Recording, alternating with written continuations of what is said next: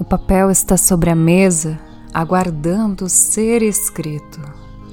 As linhas cruzam os pensamentos de memórias, de momentos, mas quando atrevo saltitar a ponta da caneta, ela não se permite, mesmo quando a tinta insiste em transbordar. Eu já passei por dias tristes, dias pelas quais não me permiti levar, mas quando a escrita sufoca, não adianta tentar.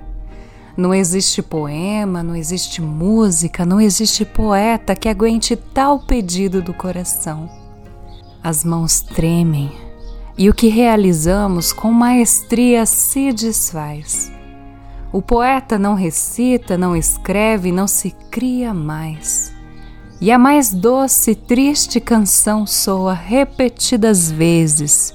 As mãos mutilam cada lágrima salgada em minha face até não sobrar mais ar, cores e palavras.